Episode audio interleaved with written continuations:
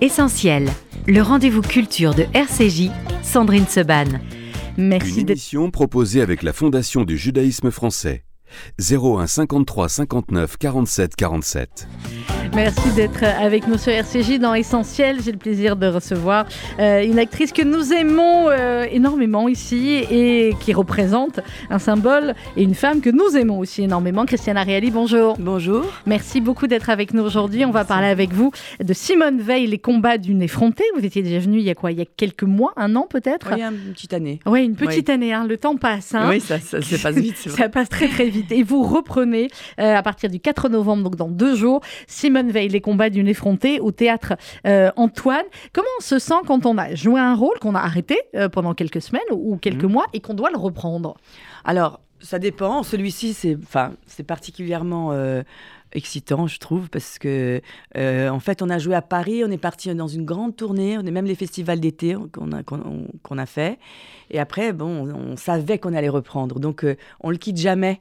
Pendant les 4-5 mois qui, qui, entre juin et maintenant, par exemple, euh, sachant que j'avais une date précise où j'allais le reprendre, euh, en fait, je, on le quitte pas, on, on, on attend, on sait qu'on va reprendre. Ça passe très vite d'ailleurs par rapport à, à nos, nos, projets. On, a fait, moi, j'ai fait un téléfilm entre-temps.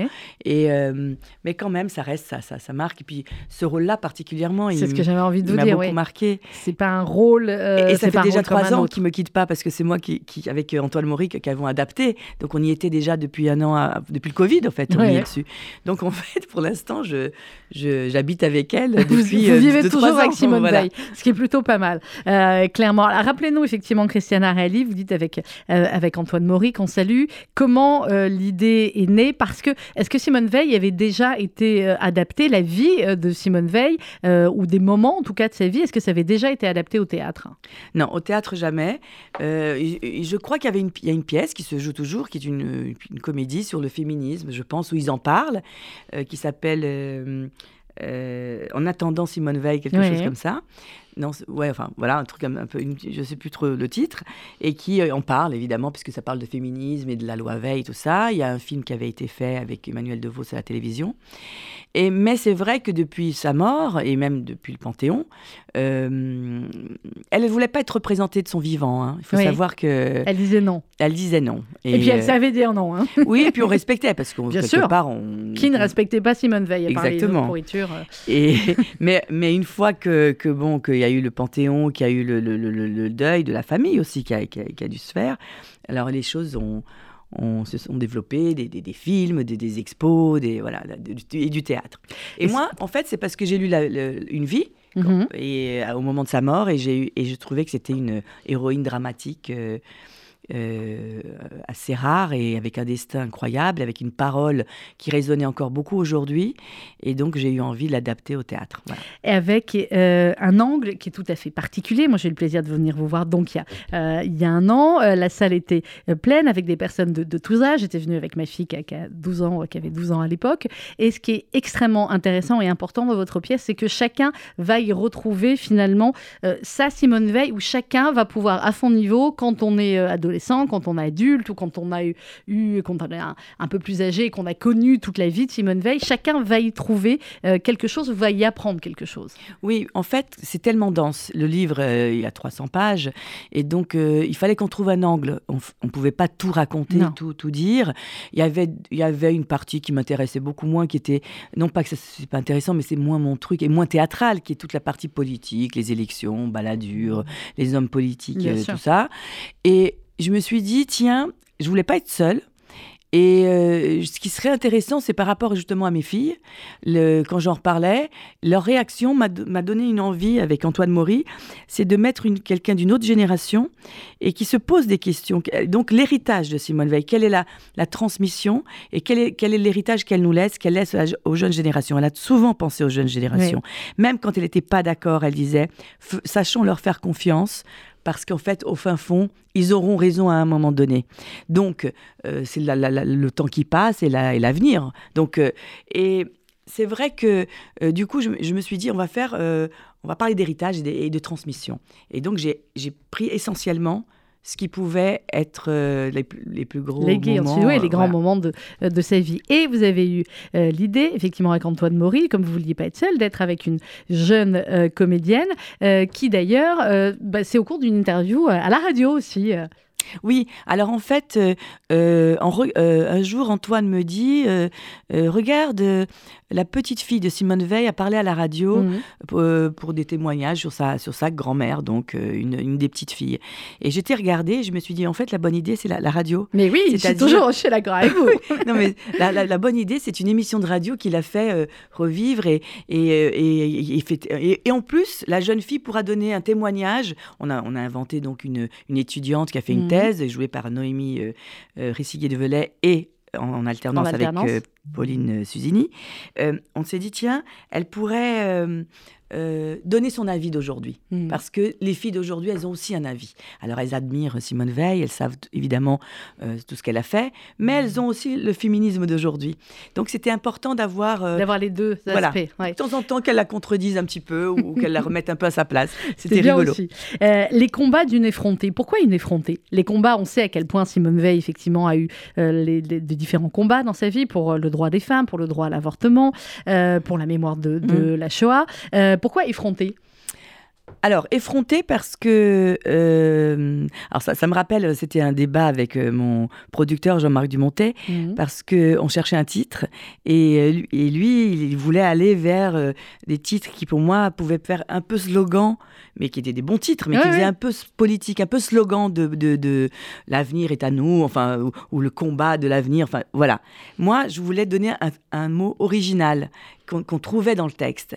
Et c'est vrai qu'à plusieurs reprises, le mot effronté est sorti et par Marceline Leridan, qui disait on était des effrontés toutes, les deux, et aussi son rapport avec euh, euh, Petite, avec son père et sa mère, où elle était un peu parfois capricieuse, parfois effrontée, parfois, voilà, elle, avait du caractère. Ça, et, clair. et donc, je me suis dit, ben, on va mélanger les deux. Et ça va donner ça. ça va donner ça. Et, ça donne très bien, effectivement. Alors, comment vous avez choisi euh, Christiane Ariely avec Antoine euh, Maury? Vous nous avez dit, j'ai pas pris tout ce qui était politique, etc. Euh, comment vous avez choisi les, moments de la vie de Simone Veil à raconter? Et comment on raconte, finalement, quand on est sur une scène de théâtre, la partie dans, dans, les camps, la partie avec, avec ses parents également? Alors, justement, ce que je voulais dire dans cette pièce, c'est que tout ce qu'a fait Simone Veil euh, enfin, vient de détails de sa vie. C'est-à-dire que euh, elle a pas, euh, c'est pas juste à l'école où elle a appris mm. à, s'engager, à combattre. C'est-à-dire que les petits détails de, son éducation par ses parents, les parents n'étaient pas toujours d'accord. comment elle voyait la, religion aussi petite et, donc le trauma pour elle d'avoir été arrêtée alors qu'elle n'avait, elle, elle, était pas, euh, euh, elle était, euh, comment dire, comme elle, n'avait pas une conscience elle avait la, de son judaïsme. Comme elle disait, son père était, était, était il était pour la culture juive, par la pensée, l'écriture, plus que par les pratiques religieuses qu'elle ne connaissait, qu'elle connaissait à peine en fait. Mais donc elle était dans une dans une identité. mais bon, voilà, elle, elle s'attendait pas du tout à ça. Et l'éducation aussi par rapport à son père qui était plus de droite, sa mère qui était un peu plus, euh, un peu plus à gauche. Mmh. Euh, il fallait pas parler de politique. Il y avait plein de choses comme ça, plus les événements qu'on connaît, le camp, euh, qui l'ont marqué et qui l'ont fait après réfléchir sur l'humanité, sur la dignité de l'homme, sur son humanisme vient aussi de, de, tout ça, de son éducation et du camp. L'éducation et, des parents, oui, extraordinaire qu'elle avait. Quand, et quand j'ai lu, je me suis dit, en fait, je voudrais prendre le camp comme euh, à chaque fois qu'elle qu'elle combattait quelque chose, qu'elle s'engageait dans quelque chose, que le camp lui, revienne. Et c'est la façon que j'ai voulu, moi, raconter le camp. Euh, c'est-à-dire qu'il lui rappelait le camp, la prison lui rappelait le camp, euh, les, femmes, au moment du droit des femmes, lui rappelaient les camps, les enfants dans le camp, tout ça. Donc, tout leur rappelait, soit elle ou Marceline ou toutes les bien autres. bien sûr. Et aussi, euh, voilà, c'est cette, cette, réflexion qu'elle avait euh, euh, par rapport aux détails de sa vie. Voilà. Et c'est vrai que le camp, je me suis dit, c'est très dur de, de, mettre le chapitre de, du camp au théâtre, parce qu'il est, est, grand hein, dans le livre. Et je me suis dit, on va le mettre en flashback par rapport à, à, ces, à, ces, combats.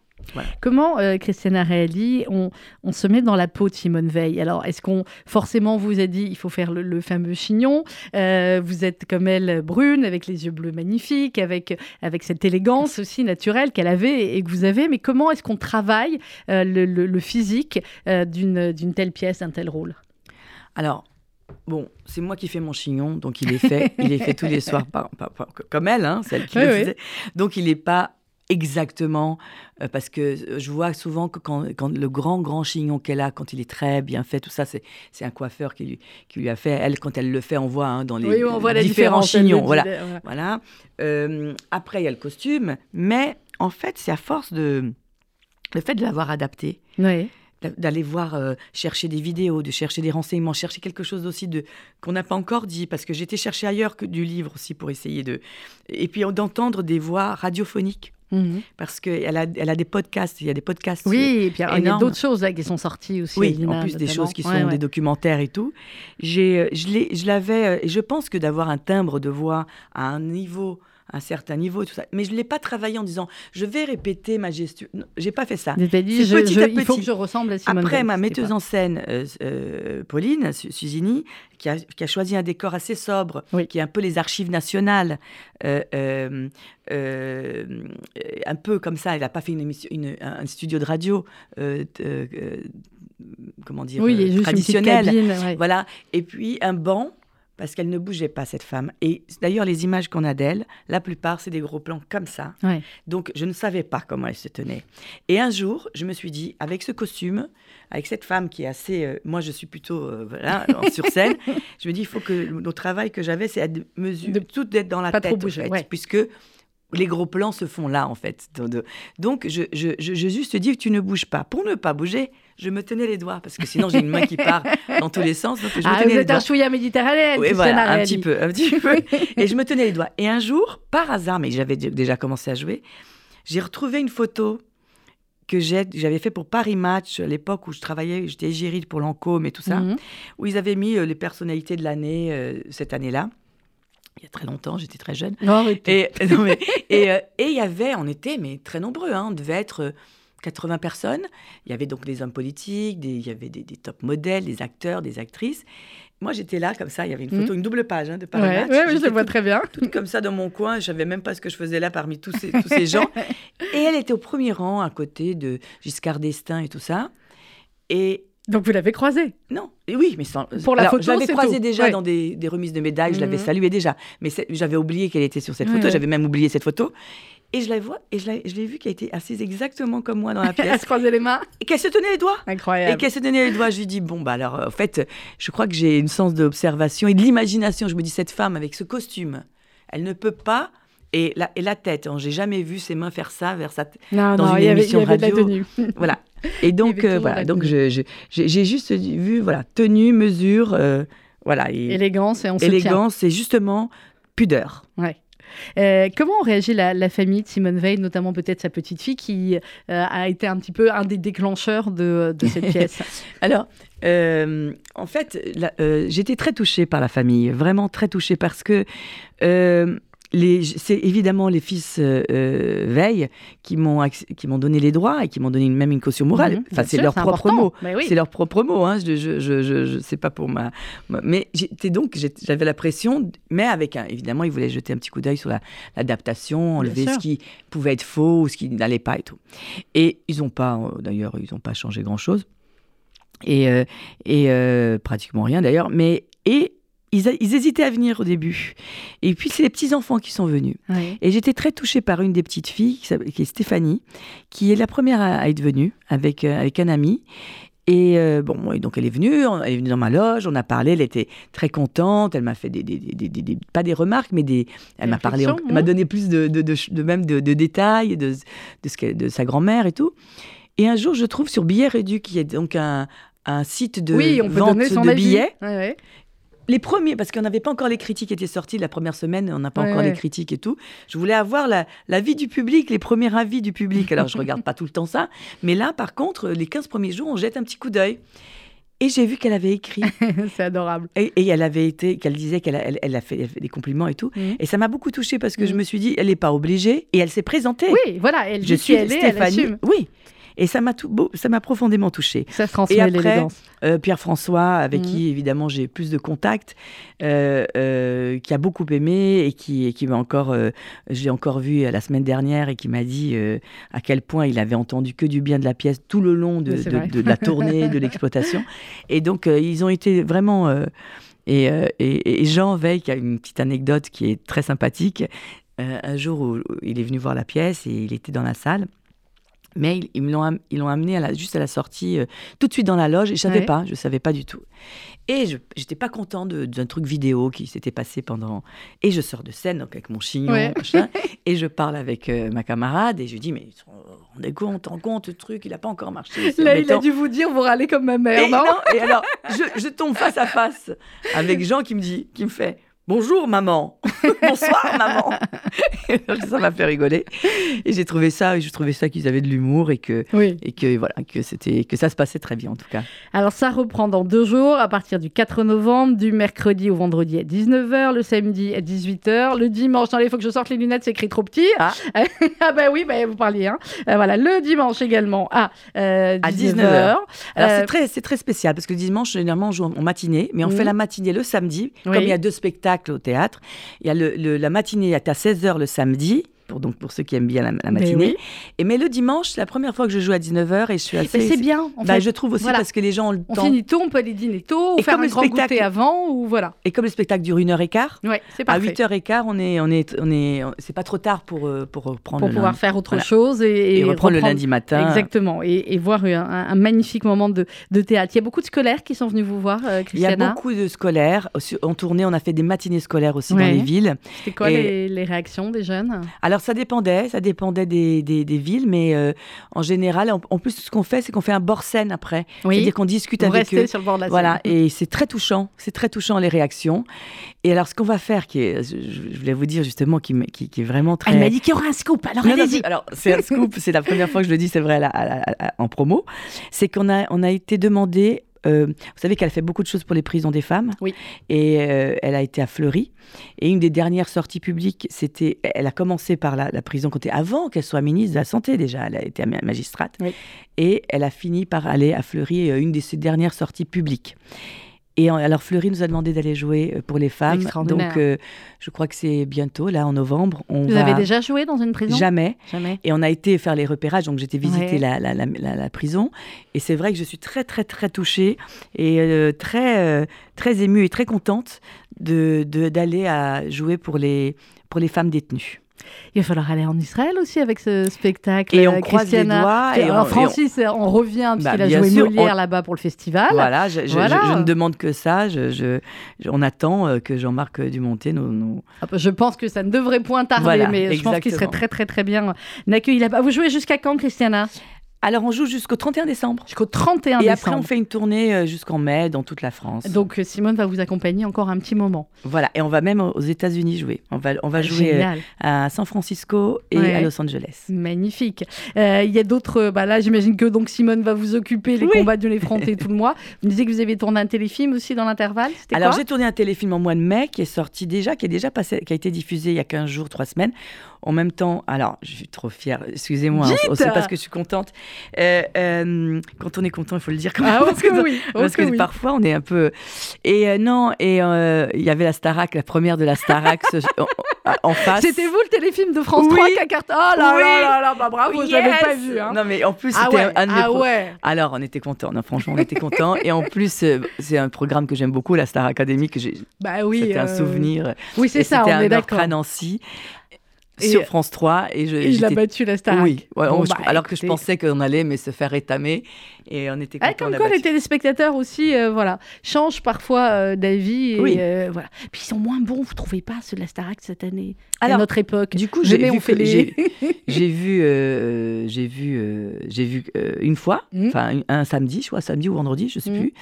Mais j'ai pas encore suivi donc c'est du on a du mal à, on a du mal à s'accrocher voilà On se, on, on n'est pas encore accroché. Voilà. Mais on va. Bon, c'était le moment, euh, c'était le moment Starac.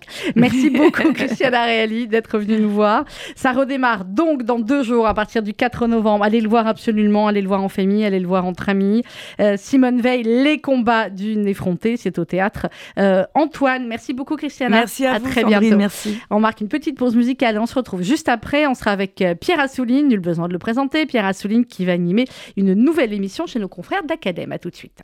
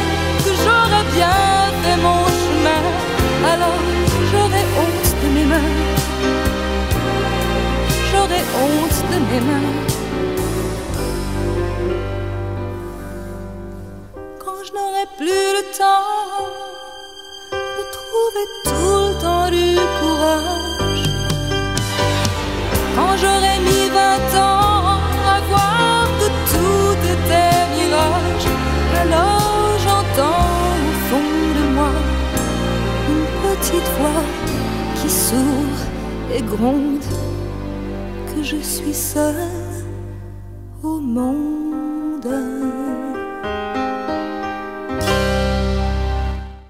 Nous allons à présent parler de nos amis et confrères euh, d'Acadème et on va en parler avec celui dont le nom à lui tout seul symbolise la littérature, l'amour des livres. Pierre Assouline, bonjour. Bonjour. Merci beaucoup d'être avec nous. Je disais effectivement, est-ce qu'on on ne va pas faire l'injure à nos auditeurs, euh, Pierre, de rappeler qui vous êtes, journaliste, romancier, euh, membre du jury du prix Goncourt. Vous ne nous direz pas qui aura le prix cette année, comme à chaque fois. Je n'en sais rien. Vous n'en savez rien pour l'instant, nous non plus. On dira par contre un petit mot tout à l'heure sur ce qui devait se passer au Liban et pourquoi vous n'irez pas.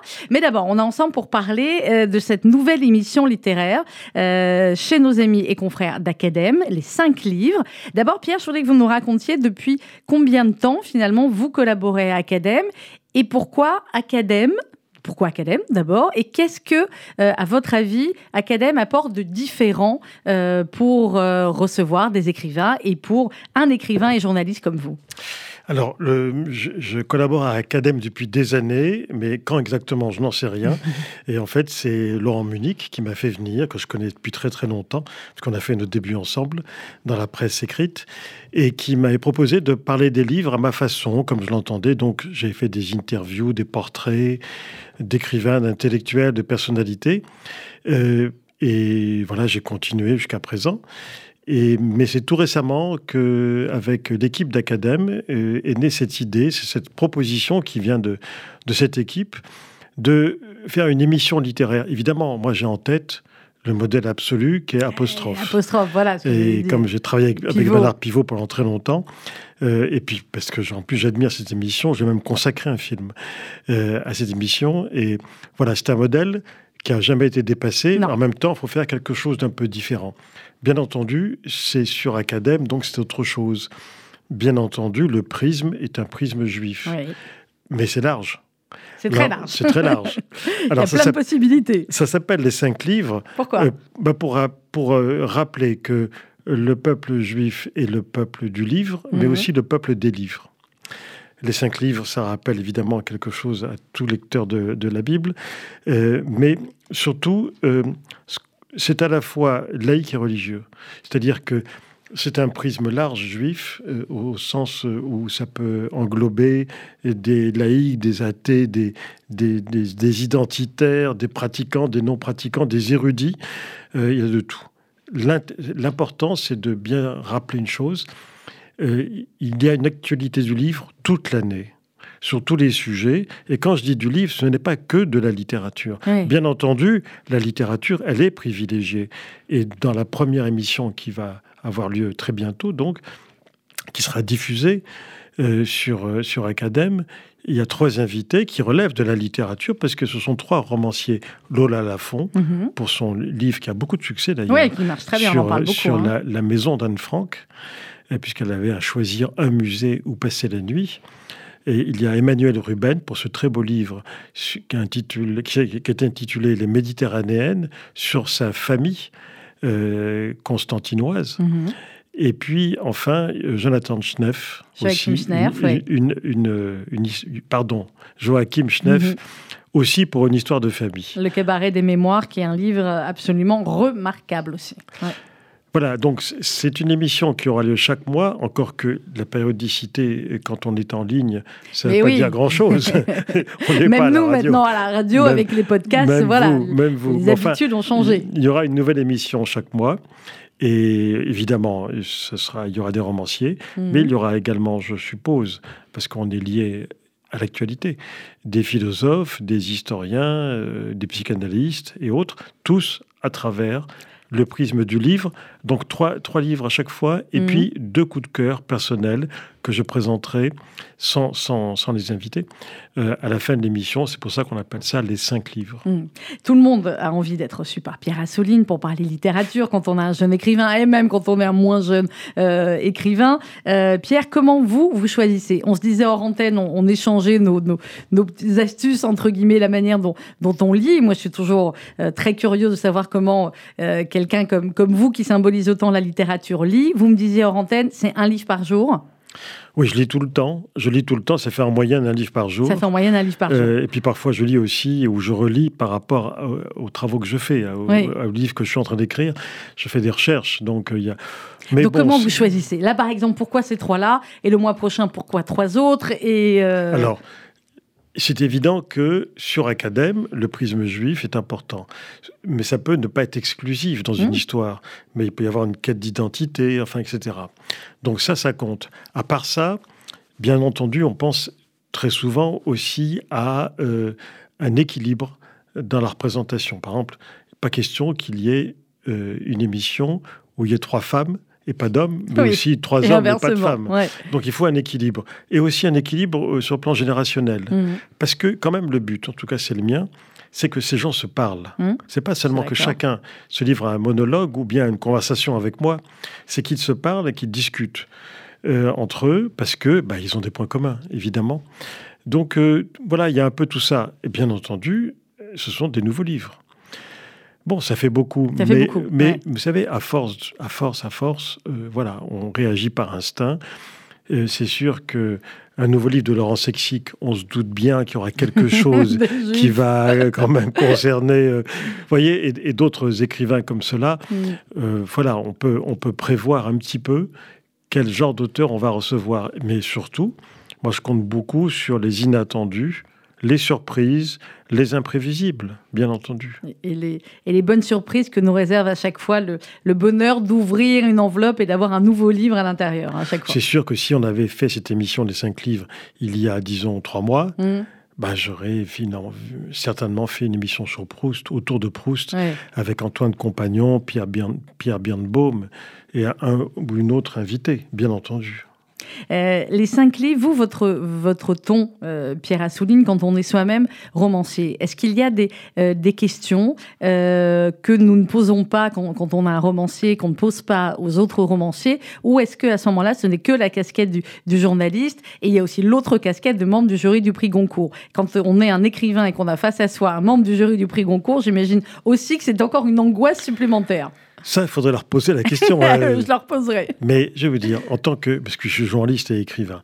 Depuis toujours. Enfin, euh, je. Comment dire En tant qu'écrivain, je peux me permettre de poser des questions parfois gênantes euh, à d'autres écrivains que n'oserait pas poser un journaliste. Mmh. Parce que je suis légitime à les poser.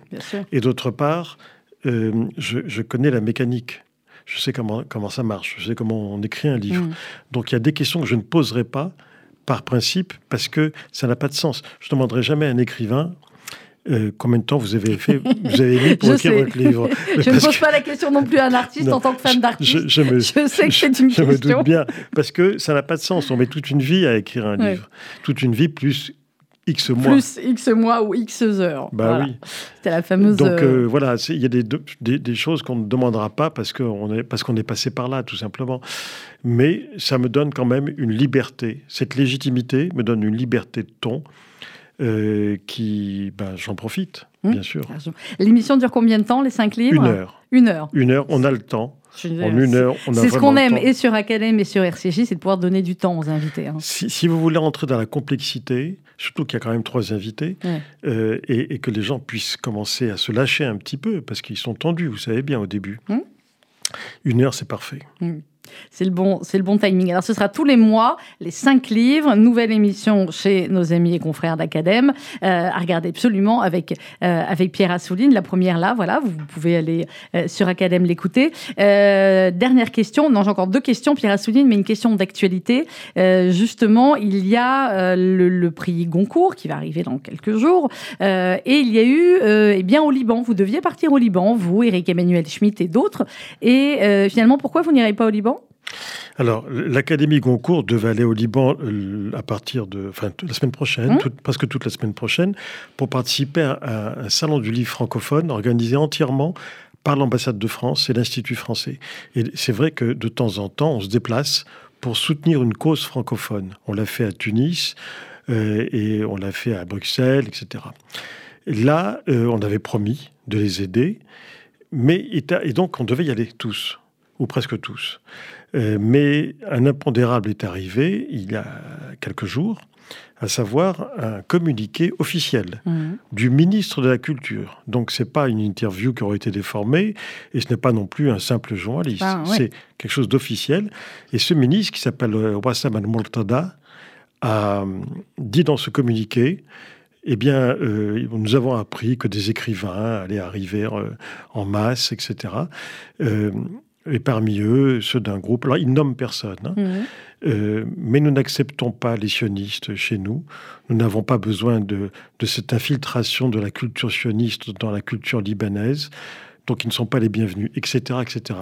Sur un communiqué de dix lignes, il y a six fois le mot sioniste. Oui, ils ne sont pas obsédés du tout. Comme vous le savez, c'est un synonyme de juif dans, dans, les médias arabes.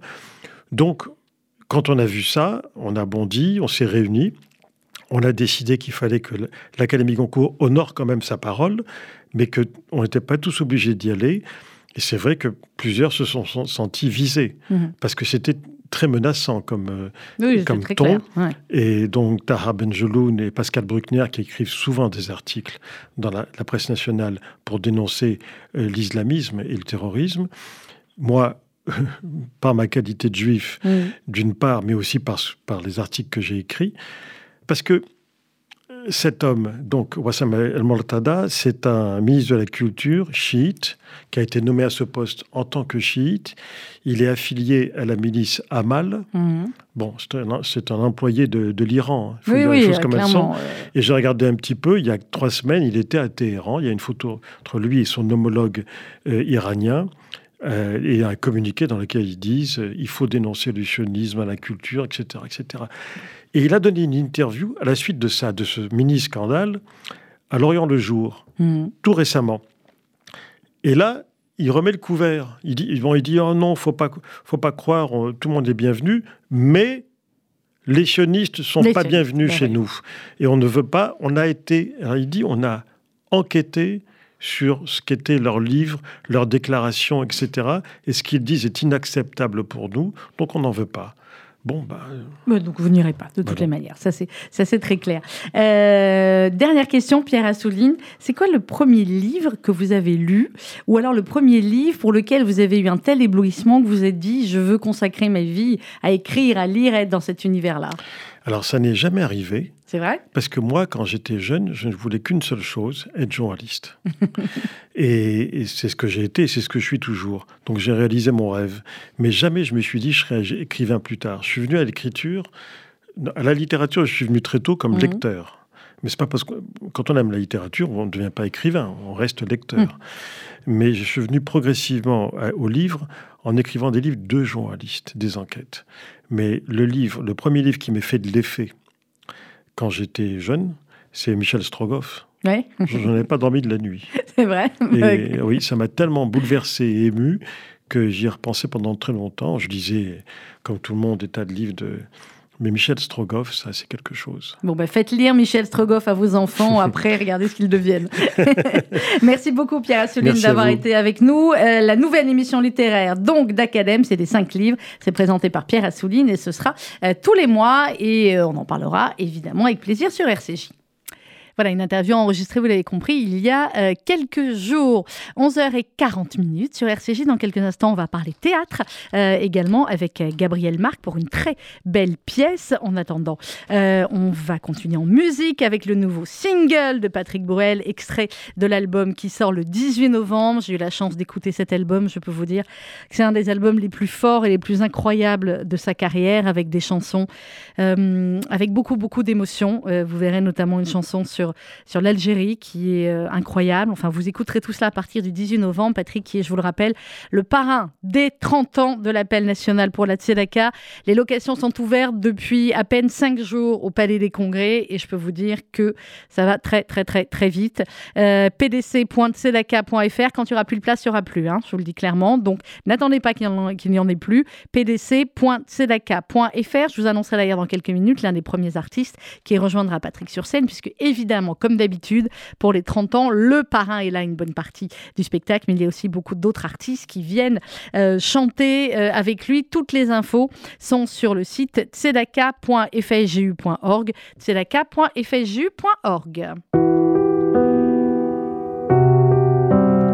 c'est J'avance, nouvel extrait de l'album de Patrick Bourrel, encore une fois sorti le 18 novembre.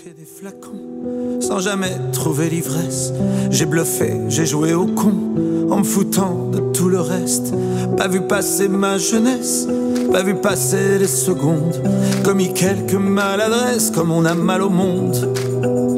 J'ai cru trouver la méthode à chaque époque. J'ai fait valser les codes, J'ai glissé sur les modes. Danser tant de peine et de refrains, même si rien ne me retient, tant qu'il y aura tes mains. J'avance, j'avance, j'avance sans rétro, à mes défis, mes défauts, sur la bande d'arrêt d'urgence. J'avance, j'avance, j'avance coûte que coûte. Et si je me perds en route, je prendrai vos je t'aime comme essence. Oui, j'avance bien sûr j'avance. J'en ai perdu des amis qui ont retourné leur veste. J'ai pas toujours tout compris de qui souffre et de qui blesse. J'ai appris de la richesse qu'elle ne brillait pas toujours. On m'a pas pris ma jeunesse, mais elle m'a pris de court. J'ai cru connaître l'amour et ses secrets. Je m'en suis cassé la voix, ouais, quand on me répondait pas. J'ai vu passer tant de haine pour un rien, même si rien ne me retient, tant qu'il y aura demain. J'avance, j'avance, au gré de mes urgences, mes audaces, mes évidences, perdu dans mes contresens.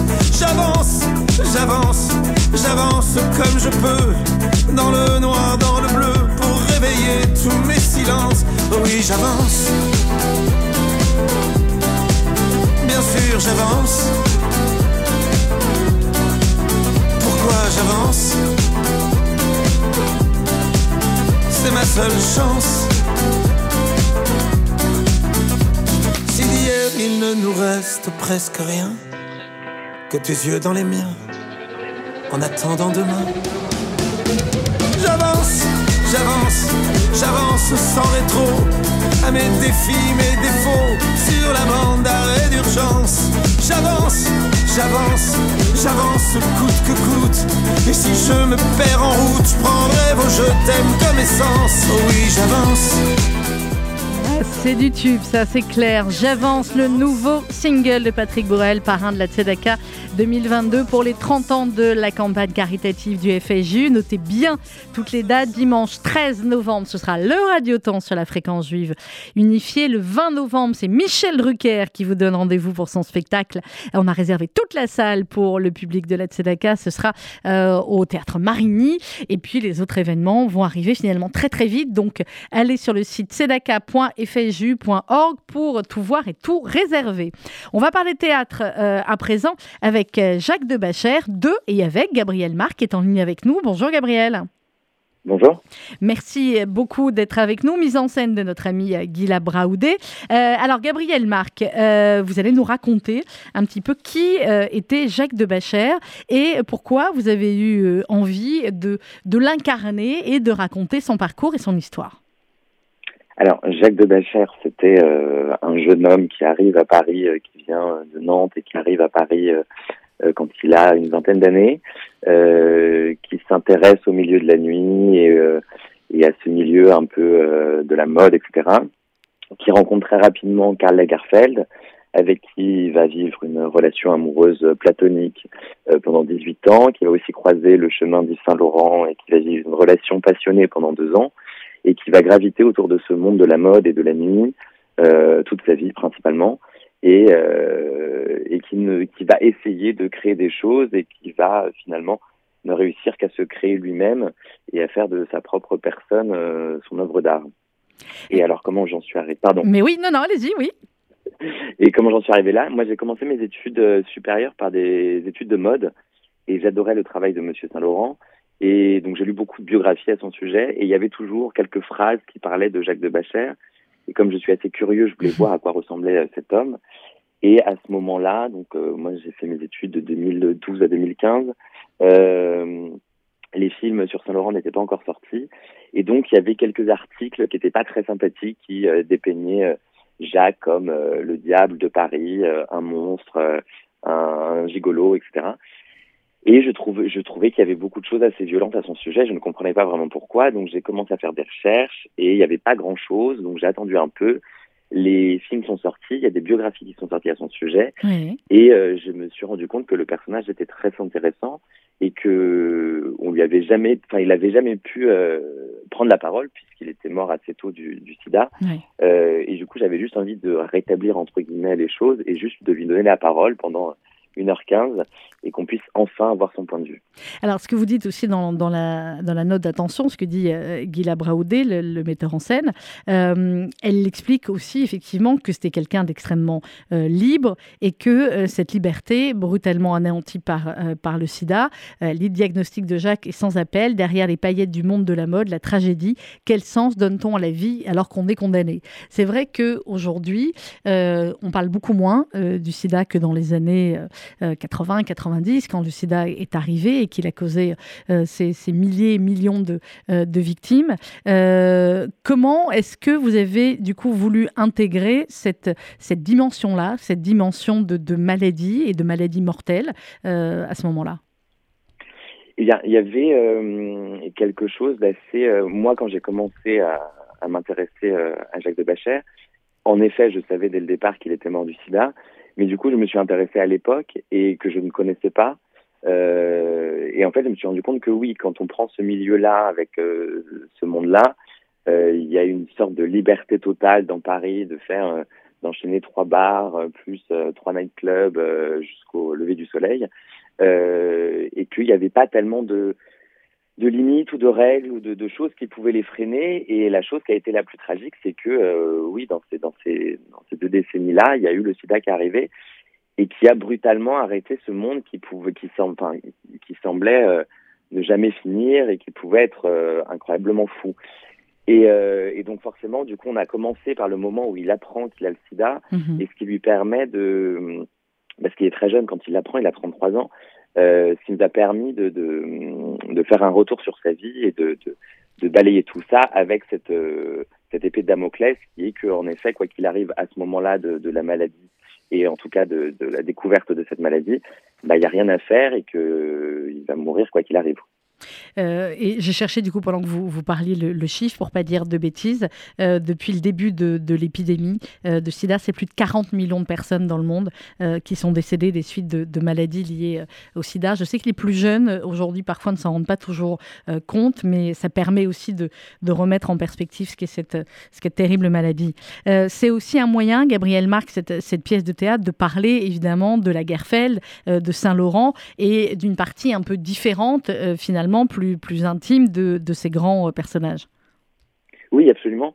Parce que moi, j'ai, comme je vous disais, j'ai commencé par la mode et il y a quelque chose de. J'ai toujours fait tout avec beaucoup de sérieux dans ce que j'ai fait, que ce soit euh, de la mode ou, euh, ou du théâtre ou, ou, du cinéma ou de, de l'image. Euh, et ce que les gens ne voient pas, c'est-à-dire que pour les gens, c'est superficiel et c'est facile et c'est pas très intéressant et euh, ça change pas la face du monde. C'est vrai, ça ne change pas la face du monde. Mais euh, il y a quand même un truc qui est très sociétal et euh, qui fait partie de, de, de, de chacun, euh, la mode, les vêtements, enfin le rapport à soi, le rapport à l'autre. Il y, y, a tout ça qui est très intéressant dans, dans ce milieu-là. Et oui, je trouvais ça intéressant de d'avoir ce décorum-là et, euh, et d'être sur, au final, des individus et des relations intimes d'hommes, malgré le fait qu'ils aient, que ce soit pour Karl Lagerfeld ou Yves Saint Laurent, une pression parce que les gens les attendaient beaucoup sur ce qu'ils allaient faire, euh, qu'ils étaient déjà en train de devenir ce qu'ils sont maintenant pour nous tous. Euh, et je trouvais ça intéressant de, de consulter euh, l'humain avant de, de s'intéresser à, à l'artiste ou à la célébrité que, qui pouvait être. Alors, euh, Guy Labraudé, on l'a dit, et euh, la metteur en scène de, de cette pièce. Euh, Qu'est-ce que ça vous a apporté, Gabriel Marc, d'avoir le regard de, de sur, sur ces personnes, sur votre travail aussi, puisque c'est vous qui avez écrit la pièce et qui l'interprétez? Eh bien, euh, moi, j'ai rencontré Gila au tout début de l'écriture parce que c'était c'est ma première écriture et qu'elle était venue quand je faisais ma formation théâtrale pour euh, nous parler de coaching d'écriture. Oui. Et donc, moi, je suis arrivée avec euh, tout plein de feuilles comme ça et elle m'a aidé à, à, structurer et avoir un squelette un peu plus euh, précis de, de, de, cette histoire. Et, euh, et, en fait, très vite, j'ai apprécié le, le, le fait qu'elle qu'elle l'ait connue euh, un peu tard, mais elle a connu un petit peu euh, les, années Palace, etc. Euh, cette époque-là, le sida, enfin les amis euh, compères, etc. Donc en fait, on avait deux regards. J'avais moi mon regard sur cette liberté que je n'ai pas, enfin cette époque très très libre que moi je n'ai pas vraiment connue puisque je suis né où le sida existait déjà. Donc j'ai un peu grandi avec cette pression-là que les relations sexuelles pouvaient entre guillemets être mortelles. Donc on est de, de fait pas dans, cette, dans, dans la même liberté. Et Gila a connu euh, ce, ce, cette époque où tout était beaucoup plus simple, beaucoup plus libre et que le, les rapports humains étaient euh, peut-être plus faciles. Euh, donc je pense que ces deux euh, regards Mhm. ont été hyper importants et, euh, et elle m'a surtout aidé à creuser le rapport euh, amoureux, alors que moi j'avais euh, plein de choses hyper intéressantes sur, euh, sur Jacques de Bachère. Euh, et c'est vrai que le côté amoureux, je l'avais un peu moins bien vu. Et euh, voilà.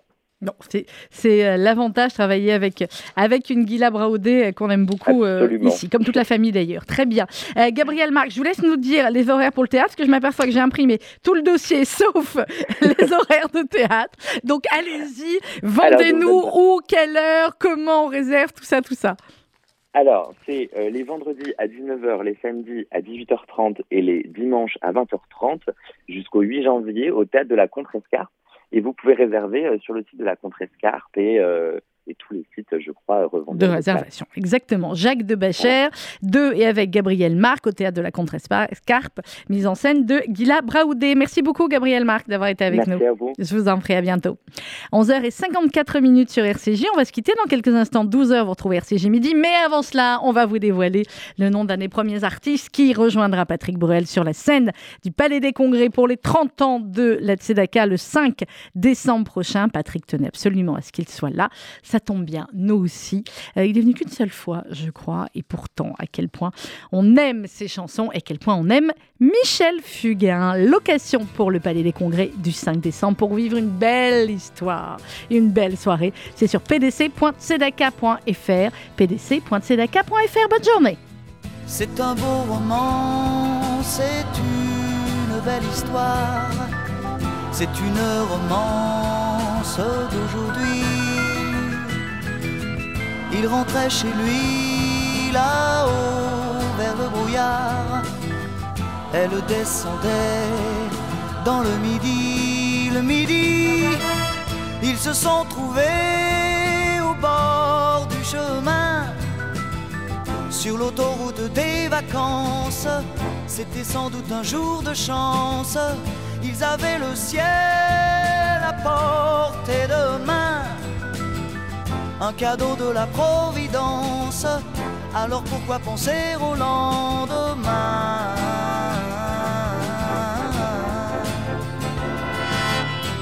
Ils se sont cachés dans un grand champ de blé se laissant porter par le courant, se sont racontés leur vie qui commençait.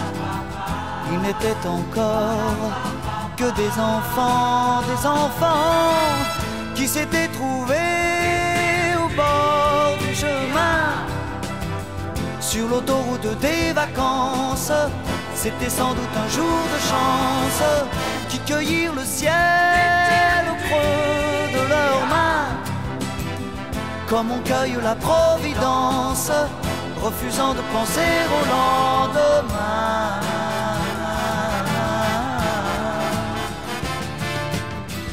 C'est un beau roman, c'est une belle histoire, c'est une romance d'aujourd'hui. Il rentrait chez lui là-haut vers le brouillard. Elle descendait dans le midi. Le midi, ils se sont quittés au bord vacances, c'était fini le jour de chance. Ils reprirent alors chacun leur chemin saluèrent la Providence en se faisant un signe de la main.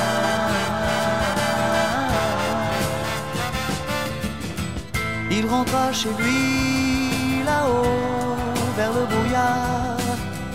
Elle est descendue là-bas dans le.